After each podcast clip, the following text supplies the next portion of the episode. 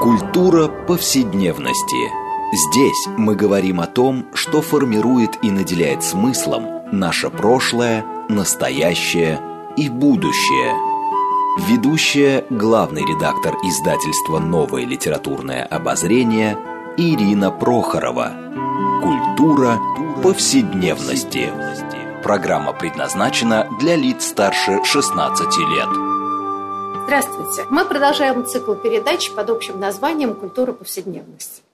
Напомню нашим радиослушателям, что эта программа посвящена разнообразным темам, связанным с нашими ежедневными практиками, различными укладами жизни, всему тому, что мы часто пренебрежительно называем бытом.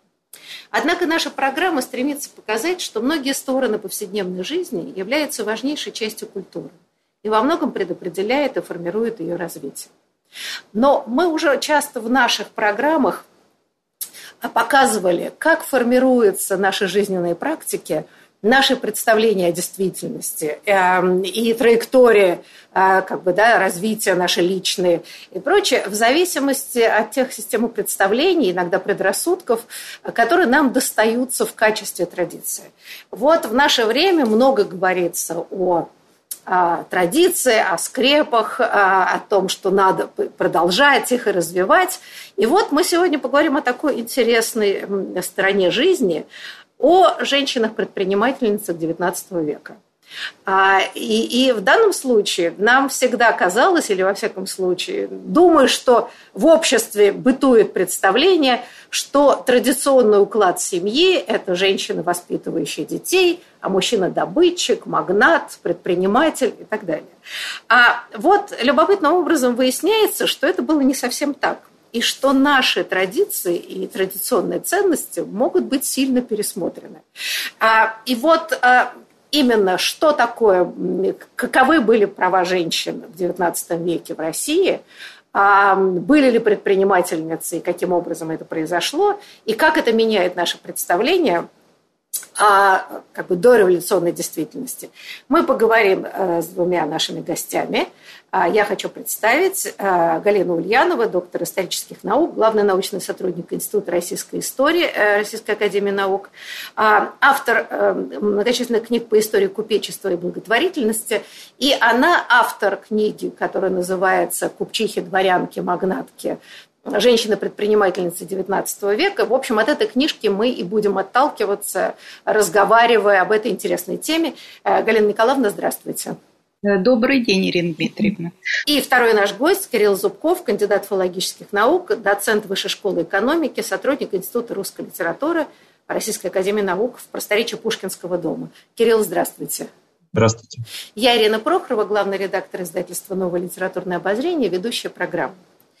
А, ну, вот начнем мы, собственно, что, да, вот последнее 30-летие постсоветское, а, но характерно, характерно тем, что очень много женщин – а, занимается предпринимательством, причем в разных областях, да, от крупных, э, так сказать, создают предприятия, входят советы директоров крупных компаний до мелкого, среднего бизнеса. А, и все это общество воспринимается как некоторое новшество, что какие-то, я не знаю, подрыв э, устоев, я не знаю что, да, то есть, во всяком случае, женщина-предпринимательница в наше время – хоть уже распространенное явление, все равно рассматривается как некоторые а, вот такое невероятное нововведение. А вот, э, Галина если судить по вашей книге, что на самом-то деле это славная традиция, и что можно было бы провести, так сказать, написать историю предпринимательства, если бы такая история была, да, вполне себе, вот, сказать, как органично от XIX века и начала XX века, да, от женщин-предпринимательств эстафета переходит женщинам 20-21 века. А, вот скажите, а можно считать, что действительно, если уж говорить о традиции, то традиция женского предпринимательства в России, в общем, интересная и богатая? Да, конечно. И причем, э, знаете, вначале я занималась э, историей женского предпринимательства XIX века – а, началось это с того, что я изучала историю благотворительности э, в 90-е годы, когда училась в аспирантуре. И я обнаружила, что среди благотворителей московских очень много женщин. И женщины жертвуют на больницы, на сиротские приюты, на богадельни, э, на, в помощь э, учебным заведениям. Какие-то огромные суммы. Естественно, возникает вопрос, а откуда у, де, у женщин взялись эти деньги? 100 тысяч рублей, 200 тысяч рублей, или там Коншина 2 миллиона пожертвовала, Медведникова там миллион или полтора. А, я стала понемножечку собирать сведения в архивах, э, вот эти вот дела, которые о передаче документов, они дают какие-то биографические сведения. И э, я стала составлять базу данных. И в базе данных я придумала такое ну, э, сразу скажу, вот базы данных историки составляют, чтобы какие-то выявить тенденции, посчитав по отдельным параметрам. И такой у меня был основной параметр владение промышленными заведениями, потому что я же купцов изучаю, мне нужно понять, какой у них был бизнес. И выясняется, что из части этих женщин они были главами фирм. А потом выясняется, что часть этих женщин не от мужа получили, а у них родительские, например, были фирмы – ну, такая известная женщина была, я сразу какие-то буду примерами сдабривать, так сказать, свои высказывания. Наталья Михайловна Андреева, урожденная Королева.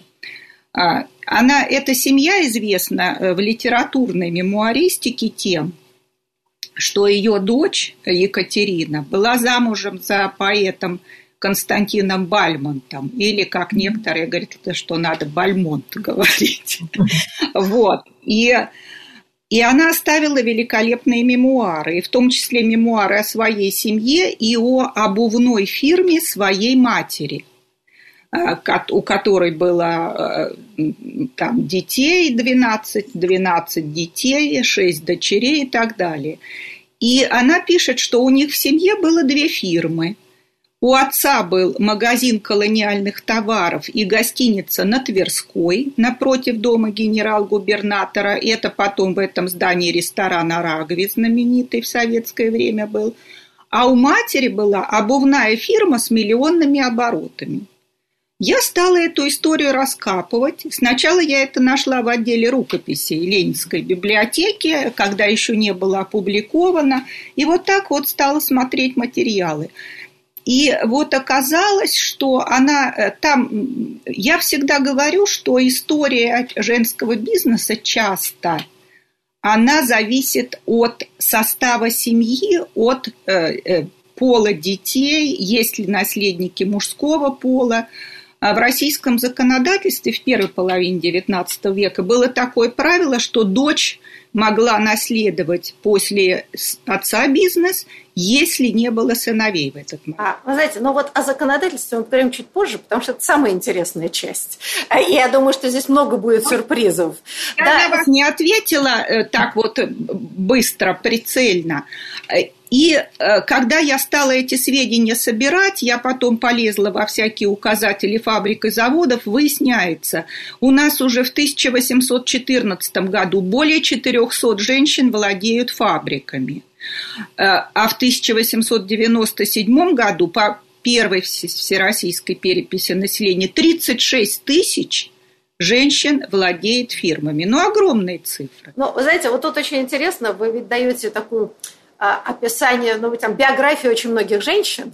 И э, в данном случае э, это замечательно, что наши замечательные там, меценаты, творческие люди, как правило, выходцы из купеческих семей. Да? Значит, Наталья Ивановна Бахрушина, которая там 15 лет управляла кожевенными предприятиями после смерти мужа. Соответственно, да, она э, так сказать, внук, да, внук ее известный Алексей Александрович Бахрушин, вот, создавший Бахрушинский музей. Ну, наш великий Станиславский из семьи Алексеевых, а, значит, прабабка его, Вера Михайловна Алексеева, да, значит, 26 лет управляла бизнесом после смерти мужа. И э, вот как бы, да, там э, Анна, Анна Петровна Керн, воспетая Пушкина, была внучка Ага Фекли, да, Агафокли Александра Полторацкой, которая, значит, 22 ребенка родила, и при этом еще управляла огромными имениями, умножала капиталы и так далее. И когда все это читаешь, как-то, извиняюсь, челюсть отвисает. да? Потому что это идет абсолютно в разрез с нашими культурными представлениями. Вот, Кирилл, я хотела бы вас спросить. Вот когда читаешь все биографии этих женщин, а, и насколько они активно а, огромное количество женщин управляло просто имениями, да, и мужья жили в имениях жен, которые не принадлежали муж, мужьям, это были их личные имения, они могли продать дамы и так далее, все что угодно. Вот скажите, а если мы смотрим это сквозь э, как бы литературу XIX века, мы эту реальность можем вообще как-то считать? По-разному может быть. То, то есть это, видимо, очень зависит от того, какую литературу мы читаем и что конкретно мы ищем. Если мы ищем дворянку, которая активно управляет собственным имением и оказывается так сказать, субъектом какой-то экономической деятельности, то, в принципе, такое в литературе бывает. Да? Это бывает. Э, то есть э, вот такая энергичная деловая женщина, которая вот э, все берет в свои руки и понимает лучше мужа в финансов. Да? Ну, вот, не знаю, например, вот совсем э, буквально недавно мне, я по, по обязанности перечитывал роман Алексея Феофилактовича Пихимского «Взбаламученное море». Там вот, например, главный герой э, женится да, на э, некой э, девушке, у которой прекрасное предание, личное состояние. Ее, она, они долгое время, она долгое время жила с матерью, эта мать сама как бы всем этим занималась. Потом этот герой начинает пытается заниматься какими-то новыми формами экономической деятельности, покупать акции и так далее, благополучно все разоряется, и подразумевается, что он намного хуже во всем этом понимает, чем его жена, которая вообще с этим бы справилась лучше, чем он, если, если бы он дал ей за это взяться. Вот. Ну, а вот мать ее до этого справлялась с управлением имением просто прекрасно. В общем, вот такое э, бывает часто. Э, другое дело, что обычно э, это Э, обычно вот такая форма управления женские, они описываются как очень консервативные. Да? То есть вот женщина, она вот понимает, как, как управлять имением, так сказать, по традиции. Да? Так это ча- чаще всего описывается. А какие-то инновации, да, они описываются как э, некое э, мужское дело. Вот. Ну что, если читать э, книгу, как раз это совсем не так, потому что там женщин очень много вводили в инновации, механизировали, выписывали. Знаете, но а, я бы сказала так, в литературе, которая почти не входила в канон, да, ну вот, грубо говоря, то, что читают в школе и так далее, а, можно найти, видимо. А, но вот интересно, если посмотреть, как выстраивался и складывался этот э, литературный канон. А, вот я начинаю вспоминать там школьные годы, и не только школьные годы. А дворянки ну, большей частью все-таки, да, дворянская литература в значительно большей степени, чем э, демократическая, э, все-таки это барышни в белых платьицах, остается такой образ э, дворянской женщины, возвышенной, значит, трогательной, вот такие тургеневские девушки, строго говоря. И вот это очень любопытно, что практика когда дворянских детей и девочек тоже, если верить книге Галины Николаевны, обучали э, финансам, потому что предполагалось, что они могут наследовать э, и имение, и предприятия, и все прочее. Да? Вот не помню я в этой литературе, вот, да, никогда мне не цепляло это, что описывает эту сторону. Как-то в основном они на фортепианах играли. Вот все, что остается. И тем более экранизации, которые, да, вот романтизировали э, дворянских женщин. Вот это как? С чем можно связать с вашей э, ну, тут опять-таки очень сильно зависит от конкретных авторов той эпохи, кажется. Но я думаю, что если говорить о литературе середины XIX века, которой мы обязаны вот всеми этими тургеневскими барышнями и так далее, э, тут, я думаю, ну, отчасти это связано э, с таким, ну, стереотипом, да, очень сильным для культуры того времени, что, э, э, что как раз вот какие-то современные формы экономической деятельности это что-то такое очень современное, это что-то такое очень новаторское, что-то, что связано с проникновением в Россию каких-то новых западных форм хозяйствования и с развитием хм, образования, если угодно. Да?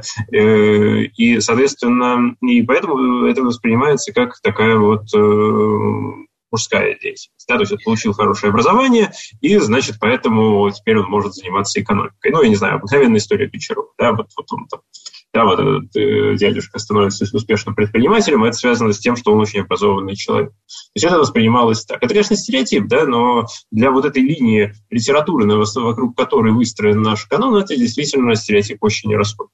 Другое дело, что это не единственная да, литературы. Вот, да, что еще хотел сказать. Потому что у нас бывают, даже в школьной программе у нас бывают да, и другие Да? Вот, а вот, вот мы к ним вернемся, но я просто говорила о том, что, а, да, я, Галина, сейчас я хочу, мы с вами поговорим э, вообще, интересно, о юридической стороне, да, правовой, довольно специфической. Но я просто хотела э, задать некоторые вопросы, а может быть, потом мы к этому вернемся. А вам не кажется, что отсутствие целого ряда сюжетов, как главных, а, ну, например, да, вот действительно взаимоотношения э, внутри семьи, где э, жена может сама начинать бизнес и вести самостоятельно, могло бы быть центральными сюжетами русской литературы, где коллизия происходит и все прочее. А не если это о том, что в каком-то смысле русская литература наследовала западноевропейское. Да? То есть э, влияние западноевропейской литературы, проблематики жанровой и все прочее э, заставляло и русскую литературу двигаться в этом направлении. А, а, а собственная специфика, грубо говоря, как-то оставалась на периферии часто э, рассмотрения. То есть, грубо говоря, э, русская культура, я, может быть, огрубляю, это как бы вопрос, смотрела на российскую специфику вот глазами западно европейской литературы, которая, конечно, во многом подражала. Э, вот, может быть, и здесь вопрос, да, но я сейчас пока не, попрошу, не буду просить вас отвечать, мы просто вернемся к этому. Вот, Галина Николаевна, а когда мы говорим о женщинах-предпринимательницах, и, и вы пишете о том, что уже в середине XVIII века они себя управляли прекрасно и могли ведать. А вот давайте мы о законодательстве поговорим. А вы эм, как бы да, пишете о том, что э, сейчас, что когда вышла книжка Стюарта, э, Джона Стюарта Милля «Подчиненные женщины» в Англии, а, в 1869 году. Она вызвала колоссальный резонанс, была переведена в России, и, эм, значит, как бы вокруг нее были большие споры. А, значит, Джон Стюарт Миль как раз говорил о том, что насколько бесправна женщина в Англии – а, она не может наследовать эм, э, капитала, она все отдает мужу, когда выходит замуж. Ей не разрешают быть опекуном собственных детей, если только муж не разрешил и так далее. То есть такая абсолютно юридическая бесправие. И, значит, э, Николай Страхов, наш известный публицист, он критиковал книжку, говорил, что да, это все, конечно, очень характерно для Англии, но для нас это менее болезненная ситуация. А вот, собственно, почему? А, дело в том, что э, если мы будем изучать вообще историю имущественных прав женщин, как в России, так и во всем мире, и сейчас вот очень активно идут эти исследования. И я должна сказать, что вот положение, что мы не знаем об истории женщин в разных странах, оно повсеместно в мире. И даже канадская коллега Беатрис Крейг – а она вообще француженка по, по рождению, она выпустила несколько лет назад книгу, которая называется «Невидимые». Вот что женский бизнес, он существовал, но он был невидимый. А почему он был невидимый? Его не хотели видеть мужчины? Или он был невидимый, потому что он был маленький? Это тоже вопрос. Но если я вот э, как раз, когда работала над книгой для издательства НЛО, которая сейчас вышла, я стала смотреть э, сравнение э, законодательств всех стран по исследованиям. Более 15 стран ведущих, что было с правами женщин. И оказывается, что даже если в XVIII веке, допустим, в Англии где-то существовали э, права женщин на часть имущества после выхода замуж, то к XIX веку почти во всех странах, кроме России, где это в полной мере, и кроме некоторых скандинавских стран – Право женщин сворачивается. Женщина выходит замуж и отдает права распоряжения мужу. То есть муж, и причем вы знаете, что у меня была дискуссия в Фейсбуке на эту тему, и э, знакомые историки из Франции, из Англии Вот во Франции они написали, Франция, даже Швейцария, мы, которую мы считаем очень прогрессивной страной, во Франции до 1970-х годов, то есть это вот 50 лет назад, женщина не могла открыть банковский счет. Без, без, разрешения мужа, да. Это, да. И, это в Америке существовало очень долго, это правда. Вот. Так Понимаете? вот все-таки, а вот все-таки э, вот с, с правовой моментом э, российской. Правовой момент был такой, что российская женщина в XIX веке уникальный случай пользовалась таки, такими же имущественными правами, как и мужчина, потому что в России с 1753 года по закону было право, значит, господствовал принцип раздельной собственности. После вступления в брак муж не получал никаких юридических прав на имущество жены. Вот у нее было поместье, дом, земля, мебель, одежда, драгоценности. Она остается распорядителем. И я в книге э, привожу пример из романа Томаса Мана «Буденброки», где э, наследница вот этой богатой, э, богатой семьи из Любика купеческой, таких магнатов, выходит первый раз замуж, и она в первом браке дает 80 тысяч мужу приданное, и эти деньги исчезают. Муж банкрот, он погашает свое, э, свои долги ее деньгами. Во втором браке 51 тысяча, и выводится из семейного капитала огромные деньги. Это примерно 10-15% выведенные из семейного капитала. В России, как я пишу, такой ситуации в принципе быть не могло.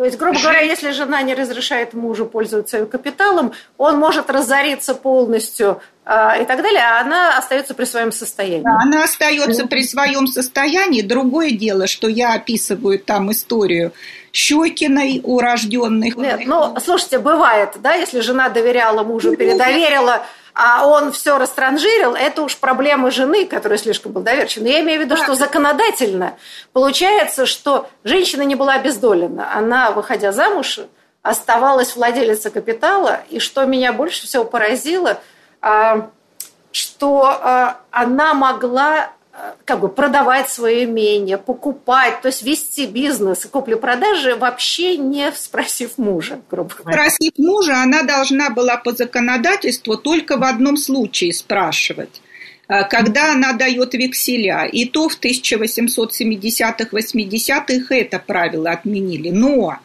еще было правило, что если жена, жена может продавать мужу свои то есть, если она хочет э, продать э, имение, она это оформляет в виде сделки, дарственное очень редко. Вот. И я находила в архиве, вот я мечтаю вообще целую статью об этом написать, огромное количество дел о продаже женой мужу или о продаже, о покупке женой у мужа. То есть внутри семьи нету, нету совместно нажитого имущества. Вот, слушайте, вот это как раз меня поразило, что а, советское законодательство – которая э, требует, что вместе нажитое, ну, условно говоря, неважно, кто работал и так далее, оно как бы делится пополам при разводе. То есть получается, что дореволюционное э, законодательство в этом смысле было куда более авангардным, я бы сказала, да? что никаких совместно нажитых капиталов не было. Да? Вот у кого бизнес, тот и владеет этими капиталами. Да, и, ты можешь пользоваться, я тебя люблю, я тебе разрешаю – но да. это мое и только мое. Не да, ну, вот, вот тут, к сожалению, нам сейчас надо выйти на перерыв, но после него мы обязательно еще вернемся к этой стороне дела, к юридической. И опять же вернемся к культуре и литературе, которая нам как-то представляет, как мне кажется, несколько иную картину. Да. Так что, пожалуйста, не переключайтесь. После перерыва мы снова проговорим о женщин-предпринимательницах.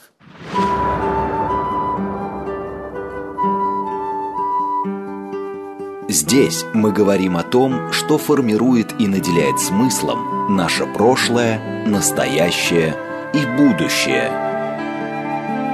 Культура повседневности.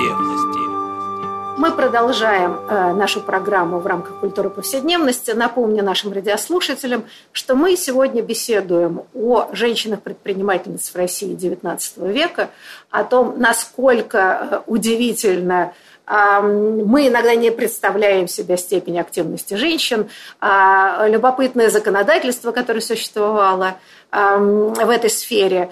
И говорим о том, как это отражалось в культуре литературе, и почему, почему в настоящий момент в общественном мнении преобладает э, идея о том, что женщины и предпринимательство – это нечто новое, непривычное, и для многих консервативно настроенных людей, в общем, и неестественное, и не соответствует нашей традиции. Мы пытаемся показать, что вообще-то, видимо, очень даже соответствует. Я напомню, что мы сегодня ведем беседу об этом, отталкиваясь от книги Галины Ульяновой, которая называется «Купчихи, дворянки, магнатки. Женщины-предпринимательницы XIX века». И гости наши, автор книги э, Галина Николаевна Ульянова, доктор исторических наук, главный научный сотрудник Института российской истории Российской академии наук, а, и автор многих книг, помимо той, которую мы обсуждаем, по истории купечества и благотворительности. И второй наш гость Кирилл Зубков, кандидат филологических наук, доцент Высшей школы экономики, сотрудник Института русской литературы Пушкинского дома. Я Елена Прохорова, главный редактор издательского дома «Новое литературное обозрение».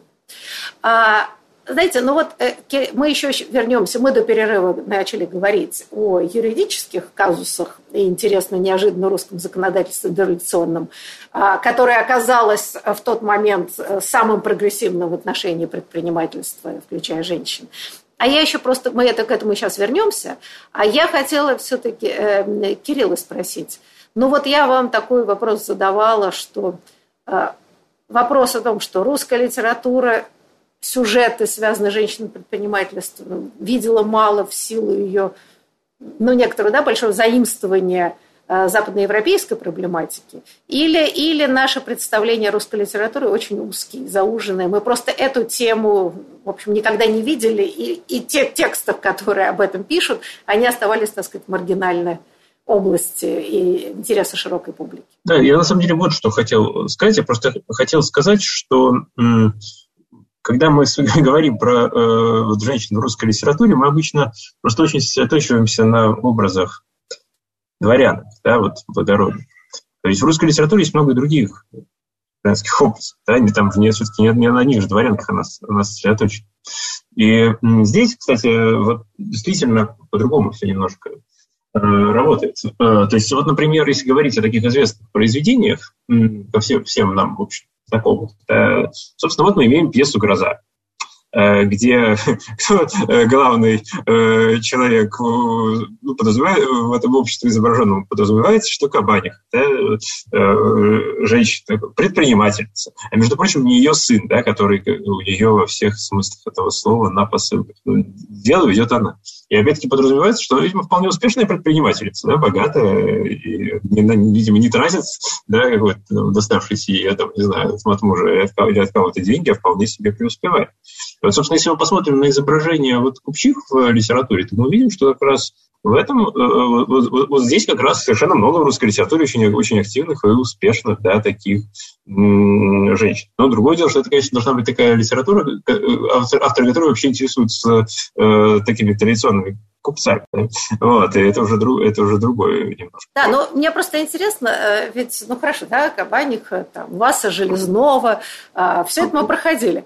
Но я, честно говоря, не знаю, как это сейчас интерпретируется, но ведь нам это представляли, что это абсолютно отрицательные персонажи, какие-то чудовищные, э, кошмарные женщины. И, честно говоря, э, никогда не делался акцент на то, что они вообще успешные предпринимательницы, вообще толковые женщины, скажем так. А вокруг них, вот, значит, несчастный сын этой самой кабанихи, который ни на что не годен, и мать свирепеет. Несчастная Екатерина, которая вот, да, совершенно в этой сфере. Но, то есть, э, любопытно, да, что эта сторона их жизни – не воспринимается как сам по себе любопытный феномен независимых самостоятельных женщин, которые могут значит, большим количеством да, вообще предприятий, управлять и все прочее. А, потому что мужские персонажи, если они связаны с бизнесом, скажем так, а, мне кажется, у них куда более тонкое психологическое, значит, как бы тонкий, более психологический рисунок. Да? А женщины, вот они какие-то просто сами себя чудовища. И вот здесь, мне кажется, довольно любопытно, как, как интерпретация преподносит нам э, эти фигуры. Да, да. Но вот здесь, я думаю, как раз это... Как раз... Да, простите, я просто перевел. Ну, а у Достоевского, э, когда он там про Грушеньку пишет, что она была оборотистая дамочка, и, значит, да, и вообще звучит это, мягко говоря, отнюдь не позитивно, скажем так. Ну, э, вот это, мне кажется, э, что касается вашего предыдущего вопроса. Да? То есть я думаю, что это действительно вопрос интерпретации. Нас, я думаю, приучили так, так воспринимать русскую литературу писатели типа, ну, типа Тургенева. Я вообще думаю, что по большей части мы читаем русскую литературу сквозь такую тургеневскую призму, конечно.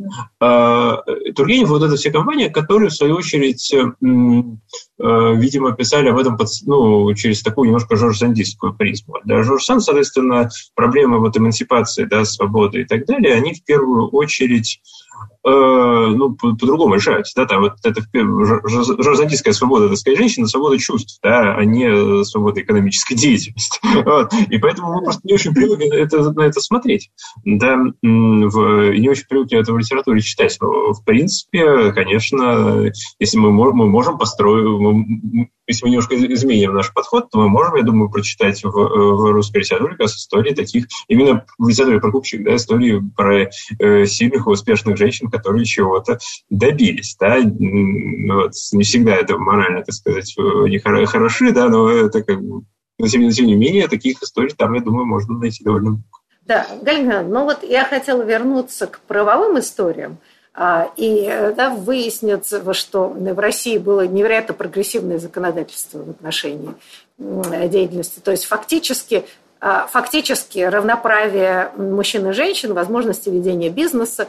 Что меня поразило, что если муж разорялся, делал долги, что жена не отвечала за долги мужа, что, мне кажется, по-моему, в нашем нынешнем законодательстве как-то, по-моему, нет такой истории. Я могу ошибиться, но а, сравнивая вот это, да, удивляешься. Меня интересует вот что, да, что фактически любая женщина любых сословий, у дворянок было преимущество, вы пишете, понятно, да, что у них больше было денег, и их связь с двором позволяла им, так сказать, вести крупный бизнес, у них были связи и так далее. Но, в принципе, такой широкий диапазон во всех сословиях, что и крестьянки могли начать свой бизнес – потом перейти в гильдии купеческие, да, и, в общем, как бы поменять свой социальный статус. А, и это поразительная картина, это говорит о другой совершенно вот как представление даже о, о социальной мобильности внутри а, империи. А, вот, но здесь я хотела э, вот что спросить вас. А, а как вообще, да, как это сочеталось с довольно консервативными представлениями о семейной жизни. Да, но вот эм, кажется, Екатерина, да, это собор, сначала соборное уложение 1649 года, и потом э, Екатерина II принимает устав благочиния, где вроде бы пишется о том, что жена должна подчиняться мужу, его, так сказать, слушаться во всем и так далее. Да? То есть идея вот такого вполне традиционного подчинения женщины мужчине. А как это согласовывалось с подобным законодательством, где она могла быть финансово независима? Вот как это вообще э, сосуществовало внутри культуры? Э, вы знаете, и в XIX веке, и в XVIII, и сейчас это сосуществует очень трудно потому что вот эти вот традиционные такие вот традиционные распределения ролей, муж старший, а жена, э, а жена должна ему подчиняться. Оно в каждом поколении, и в новом, и в старом. Оно с трудом это воспринимается. Ну, не знаю, может, это природой как-то предрасположено. Хотя вот я вчера разговаривала э, со знакомыми, и там жена работает, а муж сидит с ребенком сейчас. И там ну, да. ушел с работы. Удивительно, это не какая-то интеллигенция научная, это люди, которые на заводах там работают, а у жены поликлиника, э, владельца поликлиники. Вот. Это очень сложно. И в каждом поколении этот вопрос вновь и вновь встает. Что касается XIX века, то я пишу как раз, что с одной стороны, действовали законы, а, что жена должна подчиняться мужу, оказывать ему всякое угождение и привязанность, и повиновением должна воли своего супруга. А с другой стороны, и муж тоже обязан любить свою жену, как собственное свое тело, жить с нею в согласии. И вот в конце XIX века правоведы, юристы, видя, что такое количество в судах рассматривается дел а, о взаимоотношениях, что жена требует отдельного э, жительства, поскольку развод сложно получить, и имущественные какие-то вопросы, они вот ведут огромные дискуссии. Эти дискуссии опубликованы и частично вошли в комментарии к законам. И э, они пишут, что вот этот закон, что жена должна подчиняться мужу, это такое требование нравственного характера, может подчиняться. А может и нет. То есть это не юридическое эм, как бы эм, законодательное, а рекомендательное, да? Да, есть... это профессора университетов, это ведущие вообще правоведы. Они пишут, законы – это желаемое высказывание с точки зрения общественного блага. А жизненная практика богаче, потому что законы в одной области, например, законы о бизнесе, они могут прийти в противоречие с законами о семейном праве и так далее. И они очень остроумничали – надо сказать, эти юристы, и писали, что э, вообще противоречие содержится в законах. Э, потому что те законы, которые говорят, что жена должна подчиняться мужу, они вообще приняты в 17-18 веке. Что там их смотреть-то? Как мы можем спустя 200 лет их брать за пример? И более того, и муж должен прислушиваться. Вот смотрите, написано, что муж должен там в согласии жить. Значит, пусть муж тоже идет на компромиссы. Это уже полемика рубежа 19-20 веков. То есть э, это очень такие вот э, вещи гибкие, понимаете? Это как сейчас вот со скрепами там споры идут. Ну, скрепы скрепами. У кого есть деньги? Кто самостоятельный человек, тот и прав – конечном счете. Ну да, мне кажется, что с этой точки зрения, если рассматривать вот развитие а, семьи в России, мне кажется, этот внутренний конфликт, он и пронизывает все русское общество последние 300 лет, по крайней мере. Да, то есть вот такие патриархальные представления. А, то есть вторая часть, когда муж должен любить там как самого себя и так далее, это как-то рекомендательно. А вот идея подчинения э, женщины мужчине, да, в общем, оно как-то носит такой императивный характер до сих пор. Э, это мы видим. И вот это любопытное столкновение финансовой независимости женщины очень частая, да, и вот это вот внутреннее, да, вот такую патриархальность, она, мне кажется, есть парадокс русской жизни. Ну, не ну, только русской, вы знаете, на самом-то деле не только русской, потому что вот сейчас у нас э, в Англии вышло две книги таких международных проекта, и мы смотрим, что во многих странах, хотя там было более такое антиженское законодательство, все равно какие-то конфликты по имуществу возникают. Ну, ну куда деться-то? Да, да, Кирилл, а я хотела э, вот еще к вам обратиться в связи с этим.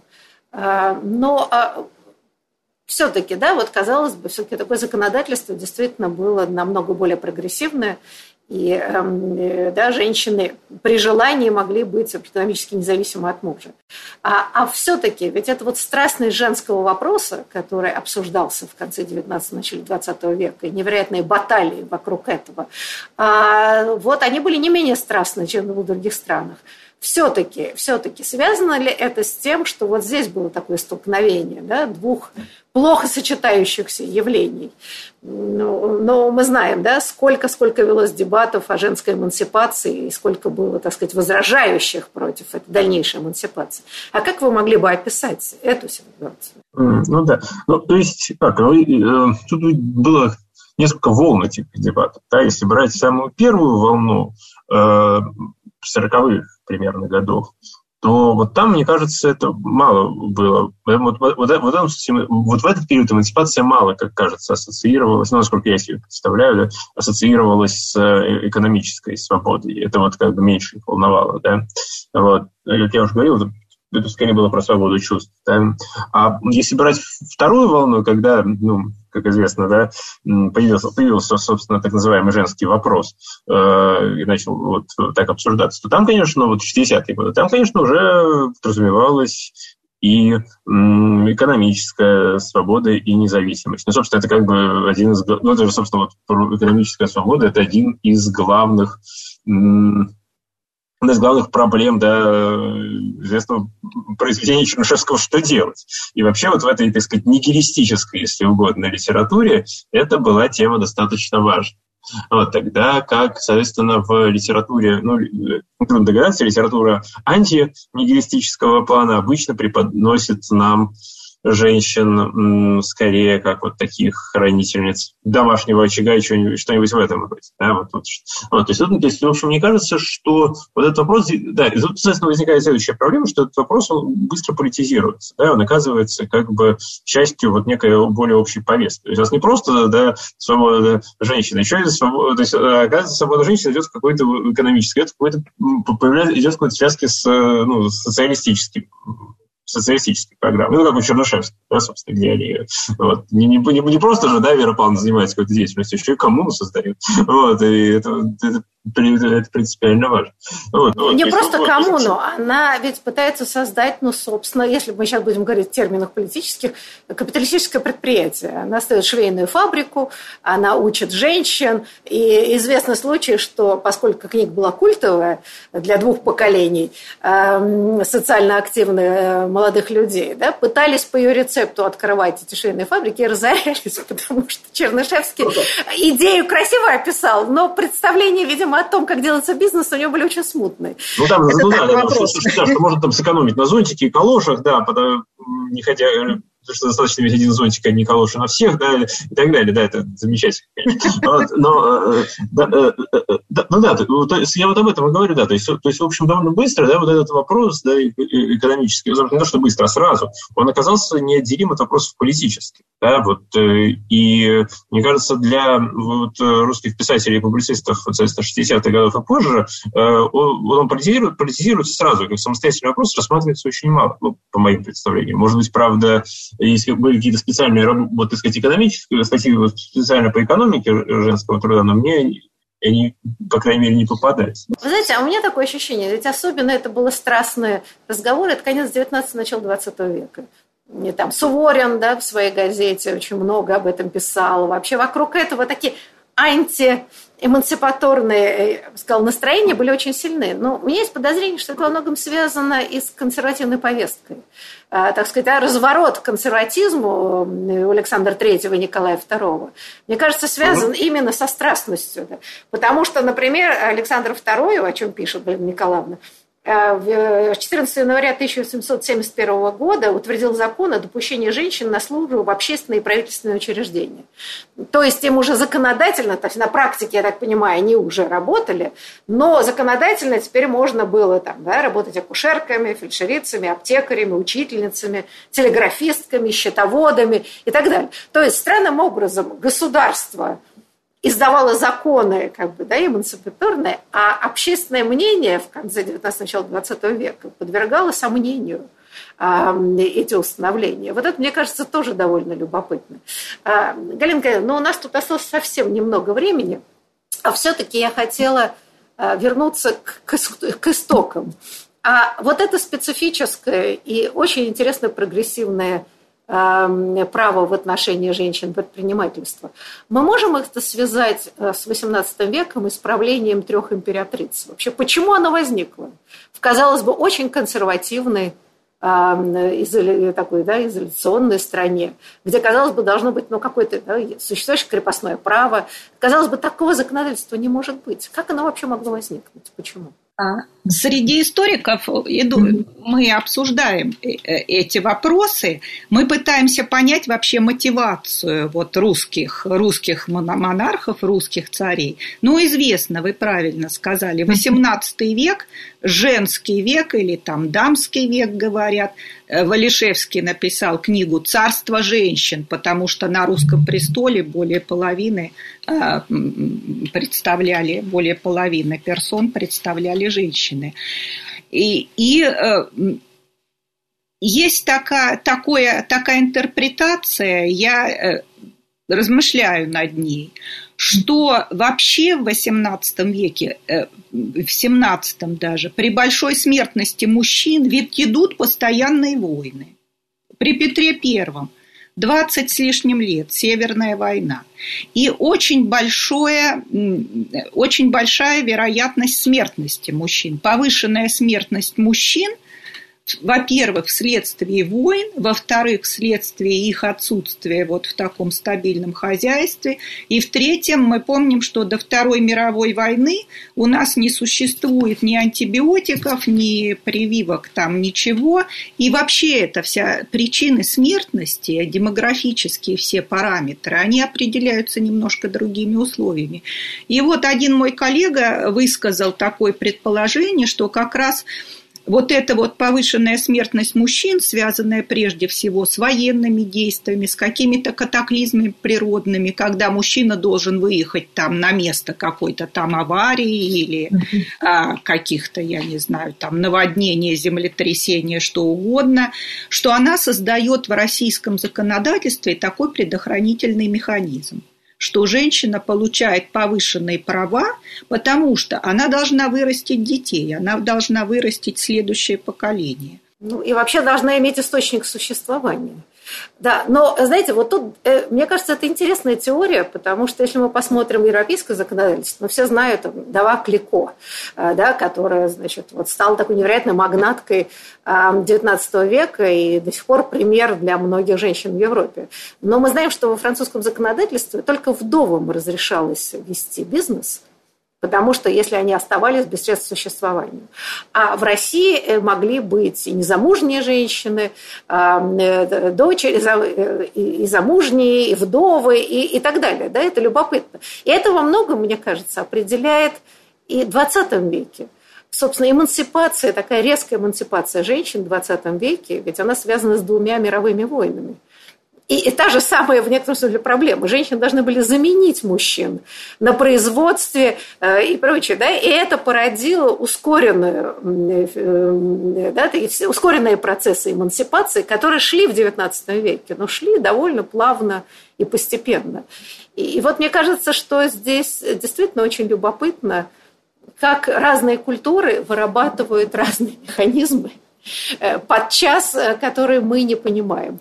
Э, но то, что меня так сказать, вдохновляет, что когда мы говорим о традиции, мы видим эту теперь традицию совершенно по-другому. И мне представляется, что очень важно, и может быть, и литературу нашу под этим углом зрения как-то перечитать заново, пересмотреть и, возможно, включить в активное чтение те тексты, которые остаются ну, скажем, уделом, может быть, только профессионалов. А, и последнее, ну, кстати говоря, ведь вы упоминаете, Глен Николаевна, в своей книге там, Бубарыкина, которого принято считать, ну, вот он такой массовый писатель, какой-то второразрядный, о котором много шуток и все прочее.